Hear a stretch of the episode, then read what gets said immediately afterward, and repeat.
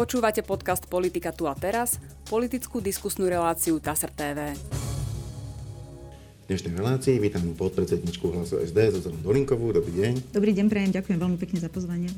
Pani Dolinko, na úvod by som vás trochu predstavil. E, vy ste do politiky išli z pozície prezidentky Zväzu ambulantných poskytovateľov a išli ste na kandidátnej listine strany Dobrá voľba v roku 2020. E, prečo ste sa potom rozhodli prestúpiť a pokračovať v politike vo farbách hlasu SD? Mojím cieľom vždy bolo, keď som robila aj tú odbornú pozíciu a zastupovala som e, ambulantných lekárov, nejakým spôsobom pomôcť tomu, čo som videla, že nám v tom zdravotníctve horí. Či už pacientom, že majú e, dlhé doby na to, aby sa mohli dostať k lekárom, alebo teda konkrétne lekárom, ktorí boli nedostatočne platení za tie výkony, potom tým pádom nemali čas kvalitne a dobre robiť svoju prácu. A keď sme predkladali rôzne návrhy a ponúkali riešenia vlastne či už e, zdravotným poisťovňam alebo ministerstvu zdravotníctva, tak e, sa to nejakým spôsobom nedokázalo pretaviť e, do tej podoby, aby sme aby tí ľudia cítili, že sa naozaj niečo podarilo zmeniť. A vedeli sme, že to vieme presadiť a ja som to už potom cítila, že iba z pozície presne tejto politickej, keď poslanci za, zahlasujú za konkrétny návrh legislatívny, ktorý sme predkladali, a v prípade uh, hlasu som videla, že uh, za vlády Petra Pellegriniho, ktorý pôsobil ako premiér, uh, bolo naozaj zdravotníctvo premiérskou témou, pretože v tom čase sa zbúrali rasochy, vyčlenili sa peniaze na rekonštrukciu či už Rooseveltovej nemocnice alebo um, Ružinovskej nemocnice. Uh, navýšili sa počty uh, medikov na lekárskych fakultách, na slovenských, na úkor tých zahraničných, čiže štát vlastne doplatil tie peniaze, ktoré by si platili zahraniční študenti uh, na týchto slovenských, aby naozaj tu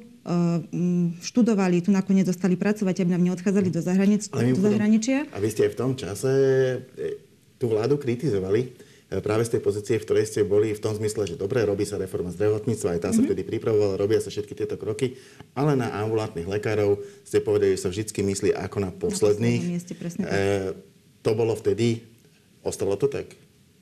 No, e, keď sa bavíme o poslednom období, aj počas toho covidového obdobia, stále je to podľa mňa tak, lebo aj keď sa robí štátny rozpočet, tak vždy e, sa vyčlenia peniaze na odložovanie nemocníc, na e, platový automat lekárov a tie ambulancie vlastne zostávajú, až keď nám niečo zostane, tak potom sa poďme baviť so zdravotnými poisťovňami a vyjednávať, že čo bolo dobre. No a to som chcela povedať, že pri tom Petrovi Pelegrinim, prečo som sa rozhodla v, vlastne vo farbách hlasu, je, že je tam ten záujem o to zdravotníctvo a je tam priestor na to, aby sme to zdravotníctvo posunuli, aby sme ho posunuli niekde nielen z toho krátkodobého hľadiska a e, hasili sme to, čo teraz nám tu horí, čo ani táto vláda nerobí teraz, ale aby sme ho začali budovať aj v tej vízii roku 2030, 2040, čiže v tej dlhodobej uh, vízii, ako by to zdravotníctvo malo budovať v jednej modernej proeurópskej krajine. A táto vláda, viem, že ste opozičná politička, úlohou opozičnej političky, podpredsedničky momentálne najsilnejšej, preferenčne najsilnejšej strany v prvom rade kritizovať vládu, eh, ale nakoniec ste aj človek, ktorý sa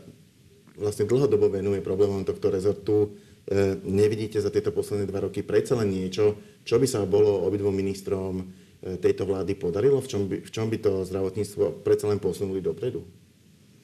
Musím vám povedať, že jednu vec tam vidím a to je predsa len tá, že nie, že aby sa posunulo zdravotníctvo, ale aby sa spojil celý ten zdravotnícky sektor. Či sú to ambulancie, nemocnice, lekárnici, pacienti, a zdravotné poisťovne dokonca spojili sa v jednom, že kričia voči tomu ministerstvu zdravotníctva, že jednoducho je tu problém, že zdravotníctvo nám kolabuje, že zdravotníctvo nie je prioritou tejto vlády a všetci búchajú vlastne na tie zatvorené dvere a nikto ich nepočúva. Čiže myslíte si, že práve v opačnom zmysle slova, tak. že, že uh, skôr... Lebo ja si pamätám obdobie, kedy no. sme boli naozaj rozhádaní, keď sme aj vyjednávali so zdravotnými poisťovňami, alebo keď uh, sestry chceli navýšiť platy, lekári chceli navýšiť platy. No, Jedni sa medzi sebou hádali, že tým dáte, tým nedáte ale ten sektor bol rozhádaný. Ale teraz všetci v čase, minimálne keď sa schvaluje štátny rozpočet, stoja pred parlamentom na tlačových konferenciách ako jeden človek a kričia, že toto je nedostatočné, toto je nesystémové, takto na zdravotníctvo bude kolabovať. Týmto štátnym rozpočtom a návrhom štátneho rozpočtu pre zdravotníctvo nepomáhate žiadnym spôsobom pacientovi a ten pacient bude mať problém sa dostať k lekárovi. A čo to covidové obdobie? Lebo, lebo zase treba povedať, že táto vláda nemala také dobré podmienky, ako mala vláda Petra Pellegriniho. Keď tu bol Peter Pellegrini, tak ekonomika išla dobre. E, deficit rozpočtu sa znižoval každý rok. Napriek tomu boli peniaze presne aj na takéto investície do Banskej Bystrice alebo do Bratislavy alebo kdekoľvek sa plánovali. Potom ale prišli dva roky naozaj niečoho, čo v živote predtým nebolo ako je hodnotíte? Ale COVID nezasiahol len Slovensko, tak ako ste povedal. Bola to a je to celosvetová pandémia a každá jedna krajina sa musela s tou pandémiou vysporiadať. A keby sme sa bavili len o tých platoch e, zdravotníkov, ktoré je teraz aktuálna téma, keďže vieme, že na stole máme reálne už 3000 výpovedí lekárov, ktorí sú pripravení ich podať a budú sa asi zbierať aj ďalšie a ďalšie, tak len keby sme jednu vec povedali, tak tie okolité všetky krajiny navýšili platy zdravotníkom, či už sestram alebo lekárom. Jedine Slovensko nenavýšilo vôbec nič. A... Vlastne to, presne to bola tá doba, asi keď bolo prirodzené, bolo treba, aby viacej zabrali, uh, tak sa jednoducho zvyšovali platy. No určite, pretože, e, pretože my, my, viete, o to zdravie uh, sa bu, musí, môžu starať jedine lekári. Nikto iný nás nebude liečiť, keď bude populácia chorá. Keď je populácia chorá, nebude mať to tu vytvárať hospodárske hodnoty a ekonomiku krajiny viesť. A každá krajina si to ako keby uvedomila, okrem Slovenska. Čiže toto áno, je určite dôležité, ale keď ste hovorili, že um, za tie predchádzajúce vlády boli lepšie podmienky, ja zase zopakujem. Peter Pellegrini zbúral rasochy, pripravil projekty alebo peniaze, vyčlenil peniaze na rekonštrukciu Rooseveltovej nemocnice, Ružinovskej nemocnice, navyšil počty študentov na lekárskych fakultách a táto vláda v tom nepokračuje. Tie projekty sú zastavené, počet študentov sa nenavyšuje a e, to, čo by sme, čo už bolo vlastne naštartované, ja viem, že dva roky, e, za dva roky nevychováme medika, ani za 6 rokov, možno to bude trvať 10 rokov, ale ak to stopneme, tak sa nevychová ani za tých 10, 12, 15 rokov. A nedá sa to nahradiť napríklad e, lekármi alebo aj iným zdravotníckým personálom z Ukrajiny, lebo vidíme, že práve ten COVID sa podpísal na tom, že, že naozaj každá jedna zdravotná sestrička, každý jeden sanitár, každý musel zvažovať, či, či ostane v tomto zamestnaní naďalej robiť, pretože sa ukazuje, že nie je len ťažké a relatívne zle zaplatené, ale môže byť aj nebezpečné. Však e, voči tomu covidu zo začiatku neboli ani, ani vakcíny mm-hmm. a naozaj niektorí sa rozhodli odísť. To znamená, dobre, táto cesta cez tie vysoké školy je dlhodobé dlhé trate. Čo tá Ukrajina? Nevedeli by sme to nahradiť tým? V prvom rade určite treba vytvoriť tie najlepšie podmienky a zlepšiť tie podmienky štúdia e, pre slovenských ľudí a potom aj pre tých možno, že ktorí nám odišli na západ, aby sa nám vrátili späť, pretože a to treba ale ukázať e, tými krokmi ministra zdravotníctva, ministra financí, ideálne aj premiéra, aby sa to znovu vrátilo ako zdravotníctvo, ako priorita štátu spolu so školstvom a ako premiérska téma, že je tu vízia preto, že tí zdravotníci majú svetlo na konci tunela, že tá, tento štát má o nich záujem a chce, aby to zdravotníctvo napredovalo. A pokiaľ sa bavíme o ukrajinských e, lekároch, určite, určite je to jedna z ciest, veď aj učečenecká kríza nám ukázala, že by sme uh, mohli využiť potenciál ukrajinských lekárok, viac menej, lebo však lekári sa asi vrátili naspäť na Ukrajinu a sestier. Ale ak sa pozrieme len napríklad na situáciu, kedy ne, pred týždňom, pred dvomi sa zatvorilo oddelenie rakoviny prsníka na NOU tu v Bratislave, tak to bolo práve z dôvodu odchodu týchto uh, ukrajinských zdravotníkov, pretože sme ich nedokázali nejakým spôsobom tu uh, udržať, aby sme nedokázali sme im zabezpečiť to povolenie na prácu tu naďalej na Slovensku. Čiže Určite treba hľadať cesty všetkými možnými spôsobmi, ako personálne zastabilizovať zdravotníctvo, lebo to je teraz to kľúčové, čo nám horí. Keď vám teda hovorím o tom horení, že jednoducho naozaj na Slovensku, keď si predstavíme to zdravotníctvo, je to ako ohoriaci dom. Ten dom nám horí a my nerobíme tie opatrenia na to, aby sme ten oheň zahasili. Naozaj nám tu hrozí, že ak nie v lete, tak v septembri sa nám začnú hádzať lekári plášte, tak ako to robili pred 11 rokmi a my potom e, neviem, čo budeme ďalej robiť, pretože toto je, ak nezačneme robiť toto, tak potom nemusíme ani riešiť nejaké ďalšie plánu obnovy peniaze z e, miliardu zo zdravotníctva, pretože už to bude bezprecedentné, keď nás tu nebude mať kto liečiť. Môžete postaviť nemocnicu, ale bude prázdna. Áno, budeme mať stavbu, ale nebudeme mať ľudské zdroje. Mňa zaujíma ešte ten ambulantný sektor. E, je to váš sektor. Je tam rovnako veľký problém. V regiónoch možno aj väčší. Mm-hmm. Možno mnohí ľudia, ktorí žijú na dedinách alebo v menších mestách, majú tiež tú skúsenosť, že tá ich doktorka je povedzme už aj v dôchodkovom veku, už len preto, že má tú zodpovednosť za tých pacientov a vie, že tam nemá za seba náhradu, tak presluhuje, robí, robí, robí, vedia robiť aj 70 ročné tie doktorky. Tak, aj 90 ročné. A je to úžasné, je to veľká pomoc, ale aj takých jedného dňa bude treba nahradiť novými. Ako dostať ambulantných lekárov do regiónu? No, kričím, kričíme to roky a hovoríme a upozorňujeme na to roky, že tento problém bude. To je presne tak, ako keď ja hovorím, že to zdravotníctvo musíme budovať vlastne od základov. Tak, keď staviate dom, budujete ho od základov, prevencia, ambulantný sektor, nemocnica, dlhodobá zdravotná starostlivosť. No a tie ambulancie je naozaj špecifický problém, že oni sú dnes až na poslednom mieste. A áno, ako ste povedali, keby nám odišli všetci tí lekári, ktorí dneska máme aj sestry v dôchodkovom veku, čo je tretina minimálne zdravotníkov, tak systém skolabuje. Proste jednoducho zaklopete na dvere ambulancie, nikto vám neotvorí. No a to je presne tá motivácia, že ukázať, že tomu zdravotníctvu a tým lekárom, že máme o vás záujem, Chceme, aby ste v tom rezorte pracovali, aby ste tu pracovali na Slovensku, lebo tento, pre tento štát je naozaj to zdravotníctvo prioritou. A hneď v prvom momente to môže ukázať uh, presne uh, minister Lengvarský alebo takisto aj minister financií, ktorí nám slubujú od 1. januára už 2022 sa mali navyšovať platy zdravotníkov. Ja si pamätám, kedy minister Lengvarský takto pred rokom vlastne rozprával na stretnutí na ministerstve zdravotníctva, že má vyčlenených 600 miliónov eur na to, aby sme od januára 2022 navýšili e, platy zdravotníkom za to ťažké dvojročné covidové obdobie, kedy sme pandémiu zvládli nie vďaka štátu, ale len vďaka zdravotníkom a pomoci samozpráv, ktorí naozaj obetavo za tie 7-eurové príplatky pracovali v ťažkých podmienkach, v oblečeniach, v maskách. Naozaj, akože to boli nie že dňové, ale aj viac dňové služby, kedy neboli so svojou rodinou. A my sme za to opakovane úprimne možno poďakovali, aj na tlačovej konferencii, tlieskali sme im na balkónoch, ale nič sme neurobili preto, aby sme ukázali, že to zdravotníctvo je prioritou. No, ale by som, konkrétne... by som presne, e, žiadajú zvýšiť platy. A kto žiada? Žiadajú sestry, pôrodné asistentky, záchranky, žiadajú lekári z Lekárskeho odborového združenia, e, Odbory zo štátnych záchranník vyhlásili štrajkovú pohotovosť, 3000 lekárov vyhlásili teda, že zahodia plášte, mm-hmm. že sú na to pripravení.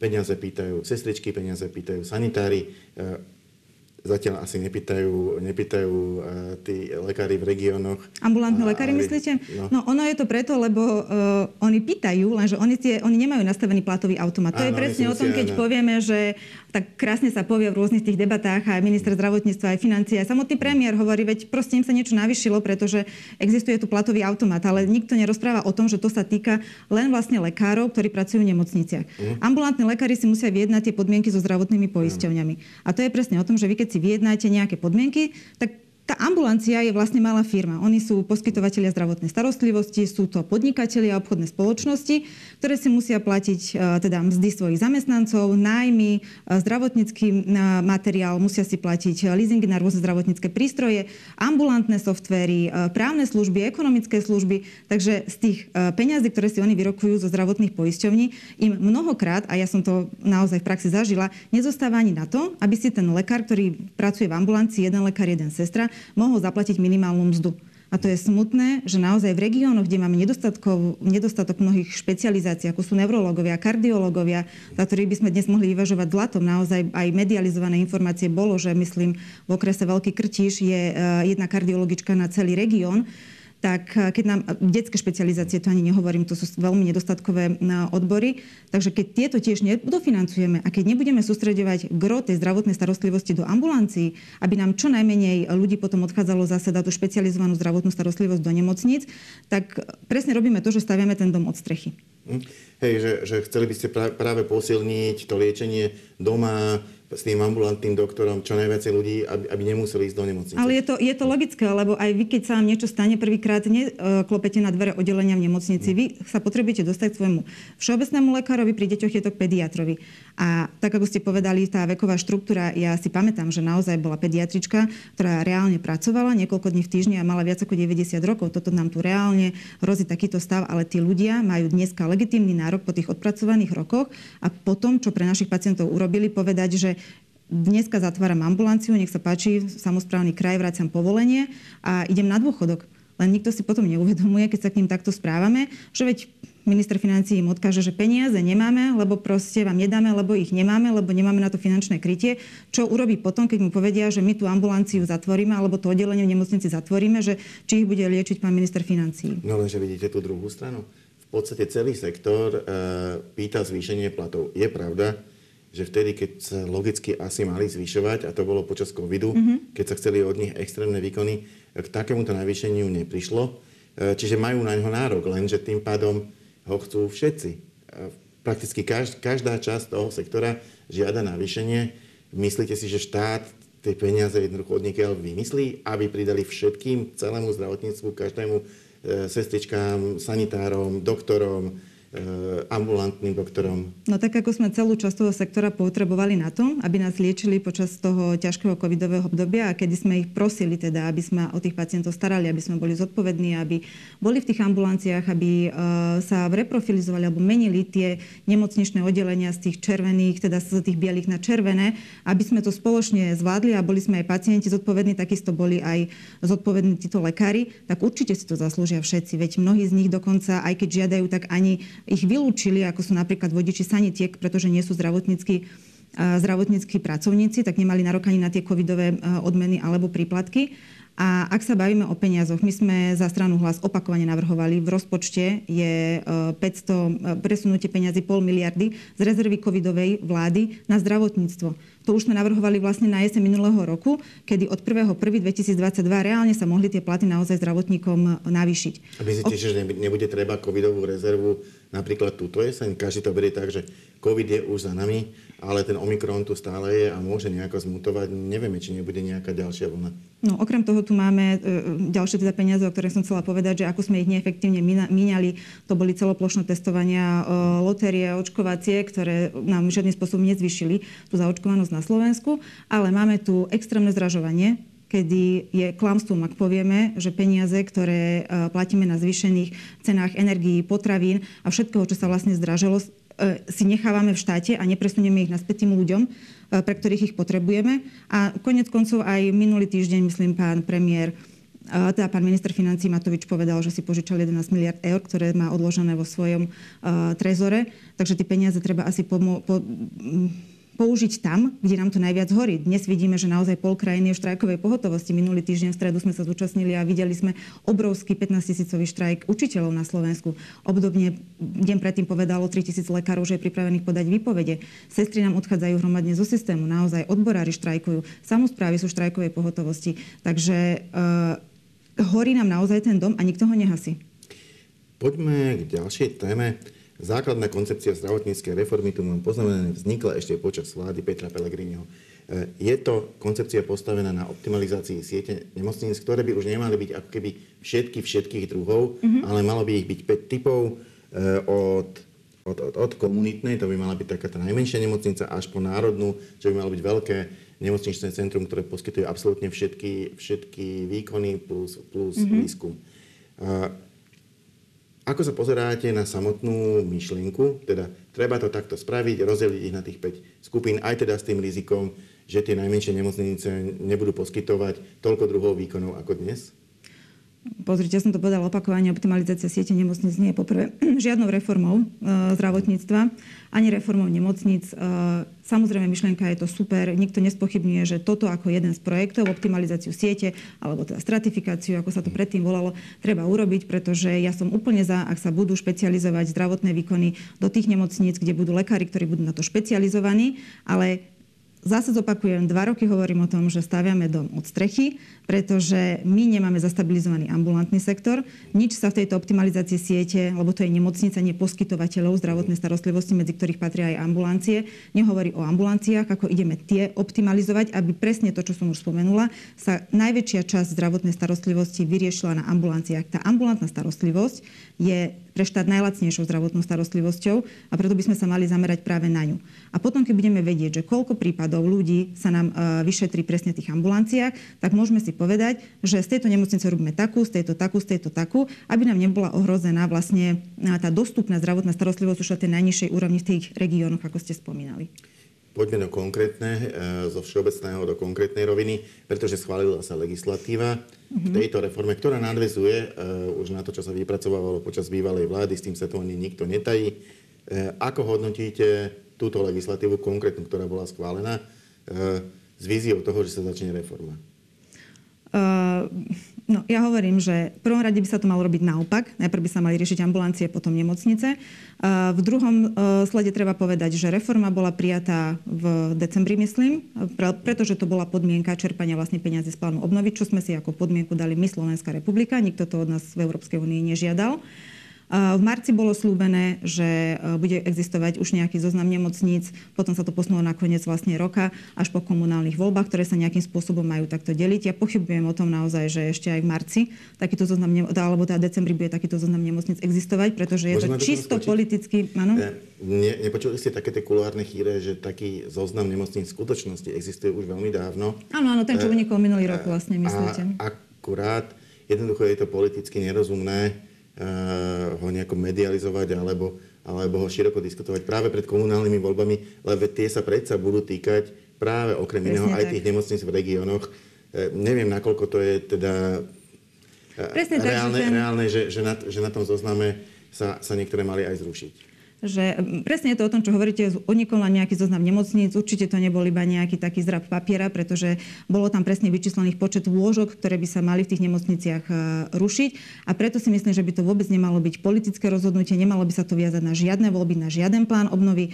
Malo by sa povedať odborne, mali by to zadefinovať zdravotné poisťovne, že ak takýto počet výkonov, takýchto operácií na tomto oddelení v tomto meste alebo v tomto kraji robím, má zmysel, aby tu takéto oddelenie bolo a ak nie, tak to zmysel nemá ale opakujem aj zase to, že nebudeme to vedieť iba tak povedať si z brucha, pretože nevieme, koľko tej zdravotnej starostlivosti vieme urobiť dole na tých e, ambulanciách. Ak ste už načali ten plán obnovy, ona bola vláda pomerne dlho kritizovaná, že nejak mešká s tým plánom obnovy, alebo že nerobí k tomu toľko konferencií, koľko slúbila. Mm-hmm. Nakoniec ho odovzdala v celku rýchlo, medzi prvými, bol aj veľmi vysoko hodnotený zo strany Európskej komisie. Je tam 1,5 miliardy e, peňazí, ktoré sú určené na zdravie, tak aby som bol presný na zdravie, nepoviem priamo na zdravotníctvo, lebo to má širší, mm-hmm. širší rozmer. Je, je to celkom, celkom veľká, veľká suma, nakoľko, nakoľko môže pomôcť rozbehnúť ten sektor, ktorý, ako hovoríte, v tejto chvíli je zamrznutý a vo veľkých problémoch. No všetci by sme si želali určite, aby ho rozbehol, pretože nikdy sme nemali takú uh, možnosť revitalizovať alebo obnoviť to zdravotníctvo za toľké peniaze, ak nám teraz ponúka Európska únia, aby sme sa teda približili tým uh, vyspelejším a po covid zdecimovaným uh, vlastne zdravotníctvom aj okolitých krajín. Len uh, viete, ak by sme mali sa niekam posunúť, tak nie, že v marci, nie, že v máji, nie, že pred tromi týždňami mal existovať proste nejaký plán, projekt, predstavená vízia, že ktoré nemocnice ideme z toho plánu, z tých peňazí z plánu obnovy nové stavať, ktoré ideme rekonštruovať a čo ideme vlastne s tými peniazmi robiť. My to dodnes stále nevieme. My to ale, síce ale máme napísané. Viete, pani Dolinková, že presne v týchto chvíľach, keď my sa tu rozprávame, mm-hmm už možno sedí vláda, práve to koliduje. No, zajtra, čas. zajtra, keď pôjde táto relácia von, Možno už budeme vedieť, možno nie, mm-hmm. nevieme v tejto chvíli, či k niečomu dospeli. V každom prípade e, pán Lengvarský e, mal, a, a podľa mňa to asi aj dneska spravil, predložil na vládu materiál, ktorý by presne o tomto mal pojednávať, e, ako by sa peniaze z plánu obnovy mohli využiť na rekonštrukciu nemocníc. No, napriek tomu, že to malo byť už dávno, tak ako sme hovorili, pretože aby sme stihali všetky tie milníky, ktoré tento krásny dokument, ako hovoríme 800 stranový, o ktorom nikto síce nerozprával a odborne diskutoval, ale sme ho pripravili ako krajina,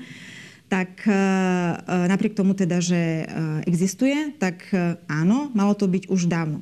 Lenže tak, ako sa stavia dom, vy viete o tom, potrebujete mať nejaké dokumentácie, nejaké plány, nejaké, nejaký čas, všetka tá byrokracia a všetka tá administratíva trvá vybaviť. A my sme už, myslím, v apríli tlačovou konferenciou našej strany upozorňovali na to, že keby sme sa spätne pozreli na všetky tie termíny, ktoré by sme mali dodržať, aby sme postavili jednu jedinú nemocnicu na Slovensku, tak to nemôžeme stihnúť v žiadnom prípade tak, že 36.2026 bude nemocnica postavená a že 1. júla 2026 do takejto nemocnice vstúpi prvý pacient. Paralelne, keď sa pozrieme e, na nemocnicu uh, súkromnej, súkromnú nemocnicu, ktorú stavia finančná skupina Penta. Tá, ju stavia, tá ju stáva 7 ale rokov. A pán minister Lengvarský, keď je dneska koniec júna 2022 chce univerzitnú koncovú veľkú štátnu, možno to nebudú rasochy, ja neviem, čo v tom materiáli dneska teda ešte bude napísané, postaviť za 4 roky vrátanie všetkých tých termínov, ktoré musí dodržať pri tom, ako budú e, prebiehať verejné obstarávania, ako tam môže sa ten proces komplikovať námietkami pri verejnom obstarávaní.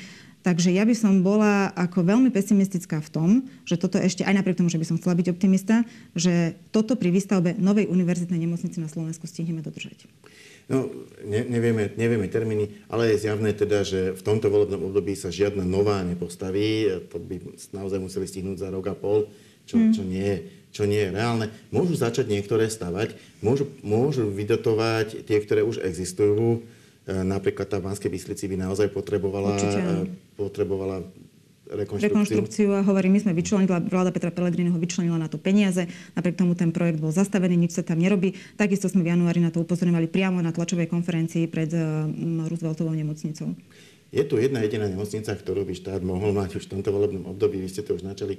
Mohli by to byť boli. Ak by sa štát rozhodol, že nebude stávať, e, nebude stávať nemocnicu Rásochy, mm-hmm. kde ale teda štát má ten pozemok a môže stávať, je to tam vypratané, e, dá, dá sa tam začať, len s tým, že to bude trvať dlho. Ale ak by sa teda rozhodol, že do tohto nepôjde, tak za ušetrené peniaze by mohol od Penty e, kúpiť túto už v podstate dokončenú nemocnicu. Boris Kolár sa práve dneska vyjadril, že on by to v podstate asi aj uprednostnil takéto riešenie. E, ako to je z vášho pohľadu? Ktoré je lepšie?